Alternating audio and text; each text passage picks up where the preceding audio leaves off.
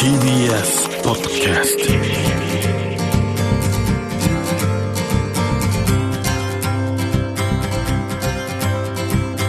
おはようございます。石川みです。日曜日のこの時間関東2500個の酪農家の皆さんの協力でお送りするこの番組。暑い日は牛乳で熱中症予防。絞りたての話題をお届けします。石川み友達から電話があってですね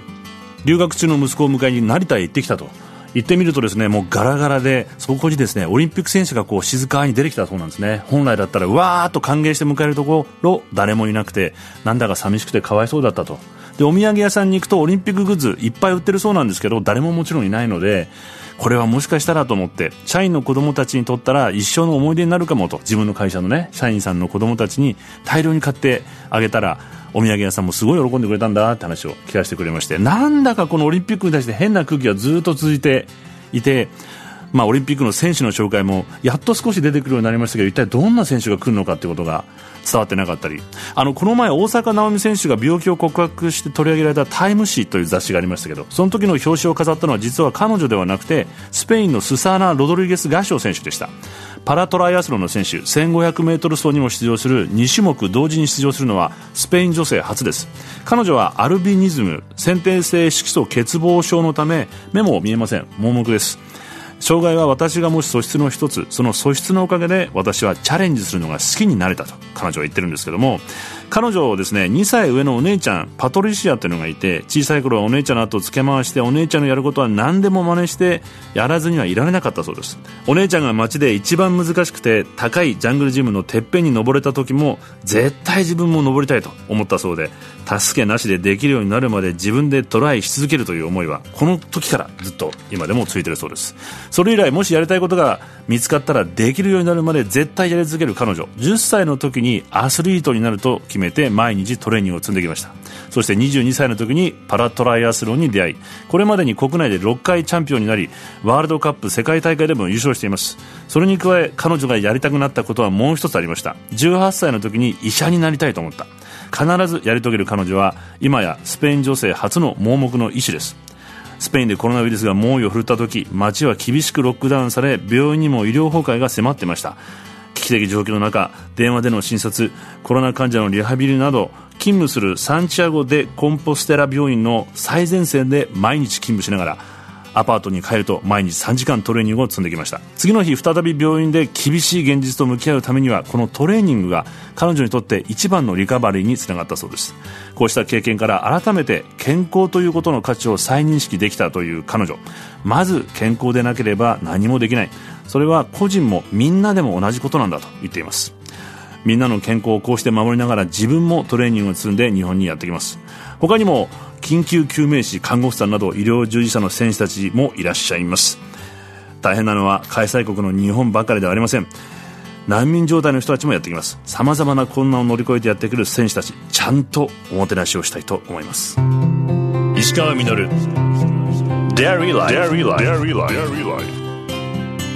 石上稔がやってますデイリーライフ3週目になりますが今朝もこの方をゲストにお迎えしています。牛肉の卸を専門とする株式会社東京宝山代表取締役の小木沢典子さんです。おはようございます。おはようございます。であのこの番組でそのやっぱ酪農家の方牧場に行くと、うん、皆さんやっぱり食べるお肉も育てて、うん。はい、お肉になっていくじゃないですか、うん、でこれ乳牛ってやっぱり乳牛なので、美味しくないっていうイメージがジャージーめちゃくちゃ美味しいジャージー牛もまさに、うんうん、あとホルスタインもですか？ホルスタインもすごく美味しい品種でくくるのもだんだん自分たちはなるほど。違うと。違うよね。育てた型の味それがでも本当だったら一番ベストで、ね、っていうふうに思うしそこにジャージーのあの独特の濃厚さみたいな、うんあるんですよ。え牛乳と一緒でジャージのお肉ってお肉も濃厚なんです牛乳の特徴と肉の特徴ってどっかつながってくる気がするって、うん、まだ研究者の先生とかに言ってもなかなか納得できる答えもらってないんですけど。味の段階では？あとは一般的な市場で頭数がいるものはロットがあるのでホルスタインはもう市場がある程度あるんですよ、うん、だけどジャージーとかは頭数も少ないので余計あの市場がなくて生まれてすぐスモール市場に連れてったんだけど平気な顔して戻ってくる売れなかった。出戻り。出戻り。黒毛和牛は生まれて1か月でもう60万とかなんですよ。へえ。すごく命の値段にこんなに差があるのと思ってびっくり。それはちょっとね僕アメリカによく行くのでハンバーガーをアメリカで食べて、はい。日本で帰ってきて、これ僕の思いでしょ、黒毛和牛のいい日本の和牛でハンバーガー作ってて、美味しいぞって出されても、僕はこれ違うんだよっていう、バンズが油を吸っちゃってびちょびちょじゃないか、うん。でこれは焼肉にしたら美味しい肉で油っ気のない赤い肉のハンバーガーだとハンバーガーは美味しいんだけどなって、あの例えば自分のお客様だと黒毛の経産牛を使ってハンバーガーショップをやられ始めたところが計算牛ってのは赤ちゃん産んだ牛。っあそうです。てことは子供を産んでない牛の方が美味しいというふうにされてきてた子供を産んでない牛の方が柔らかくってとろけるお肉になる。あれもまた美味しいですけどね。そうだからそれが、が、あのすき焼きしゃぶしゃぶとか今焼肉で美味しいって言っていただいたようなそれが合う場所とあとは単角のあ単角って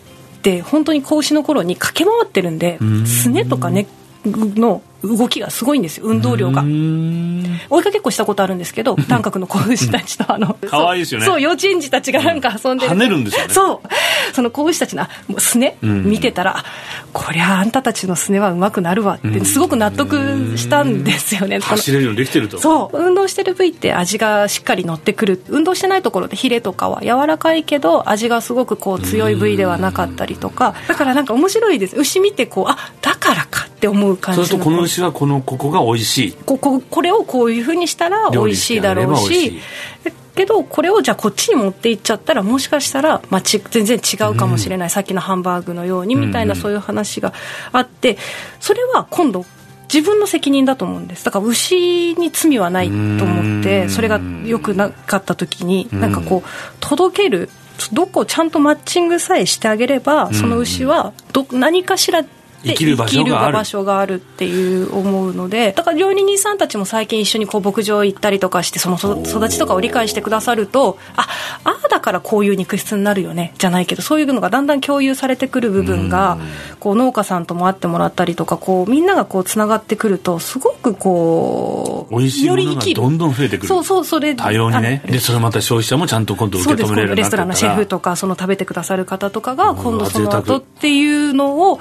があった方が楽しいですよねでも。でもそれをやっていくと遡っていくので各その地域の地方の活性化にもなってくる、育てることを続けることができる。自分たち今度だんだん代替わりもしてくる部分があるので、次の代がじゃあやろうと言ってくれるかどうかっていうのは、今度食べ手がいるか出口が今度ないと育て続けることはできませんってなるので、そこのこう輪輪みたいなものをずっと大事に育てていくことがすごく大事なんじゃないかなと思って大きな流通っていうよりかは小さい輪が成り立つっていうことを知ってもらえることで、どこかでも他のそういう輪ができてったらいいなっていうのがすごく目標としてやっていることでこの間アイルランドの話聞いたらすごく羨ましいぐらいの、ね、やっぱ農業あの、はい。持続可能な方向性にん。国が支援してるんですよ、うん。で小さい農家さんたちで,、で草をこんだけ以上食べてないとアイルランドビーフとしては売れませんみたいな感覚で。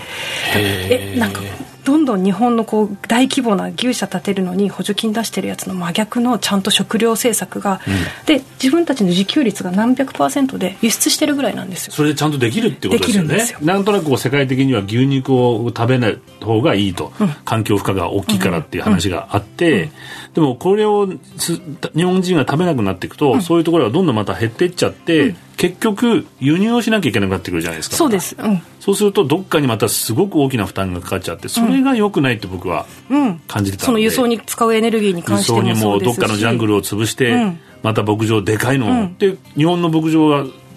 荒れ地になっていっちゃうわけじゃないですか、うん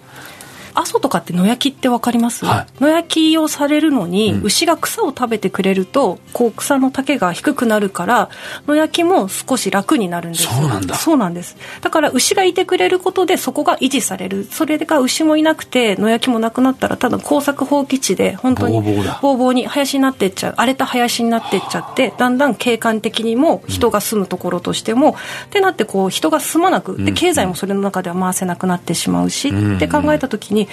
牛ってすごいんですってやっぱり阿蘇の生産者さんもおっしゃっていて。土地が死んでいっちゃうわけですね。そうなんです。私は村を守るために赤牛を飼ってますっておっしゃるんで。方もいらっしゃるんですね。いらっしゃいます。すごくそれが理にかなってる。その水源を守るためにもそのあの草原すごくうわーってはなんか車で走るとすごくサラダバーじゃんって思うんですよ私たちからすると。サラダバー。牛 の。なんでこんなに牛の餌がいっぱいあるのに牛いないのぐらいもったいないって。でも本当それだけのこう豊かな土地の力をこうこうなんていうのうまく取り入れて牛という形に表現してくれて、うん、それをこう僕たちがまたいただける感じですね。そうなんです。だから牛にお世話になって生きてるんで、うん。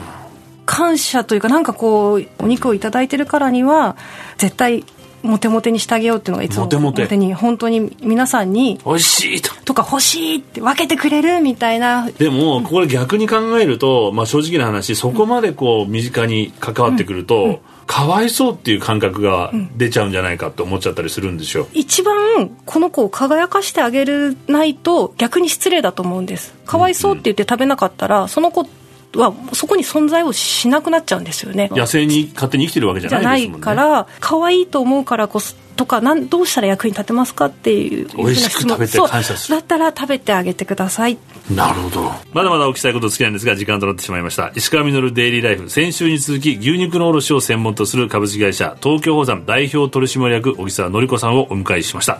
3週にわたりありがとうございますありがとうございました。石川稔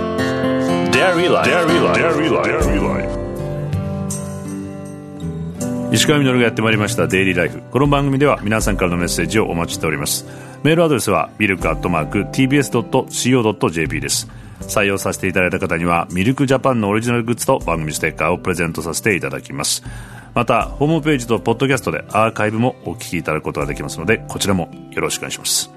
どんな牛もこうモテモテにしてあげたいと個性を生かしてね小木沢さんおっしゃってましたけども。個々の個性をそうやって生かせないことが人間もそうですけど生き物にとったら一番こう不幸なことかもしれないなというふうに思ってしまいまして。小木沢さんあの僕も親しみのある磯沼牧場の生まれのアトムちゃんというジャージー牛のお肉をプレゼントしてくれたんですよ。もうこれびっくりするほど美味しかったんですけどもであの会社のサイトを見るとそのアトムちゃんの育ってる可愛い顔とかが見れるんですね、まあ、それを見るとこれ本当に名前もついてるので命をいただくことの重みをドーンとこう実感してしまったんですけど高校の先生が言ってたことを思い出しまして牛や豚に命をいただいてその命に恥じない生き方をして恩返ししていくんだよというふうに言ってたのを思い出しました、まあ、命をくれた牛がいて僕のためにその命を使ってくれたとすら思ってしまいます。じゃあ自分は何のためならこの命を使って死ねるか？命を使えるかと思うとでも生きてるということも実は1分1秒死に向かっているので何のために命を使うか死ねるかっていうのは何のためにこの命を生きてるかということと同じなんじゃないかなというふうにこの命を使うそれをこう使命というふうに言うんだと思いました。そして使命を見つけた人や生き物はきっと幸福なんだと思いました石川稔デイリーライフこの番組は関東2500個の酪農家関東生乳関連の提供でお送りしました石川稔 Dairy Life. Dairy Life. Dairy Life.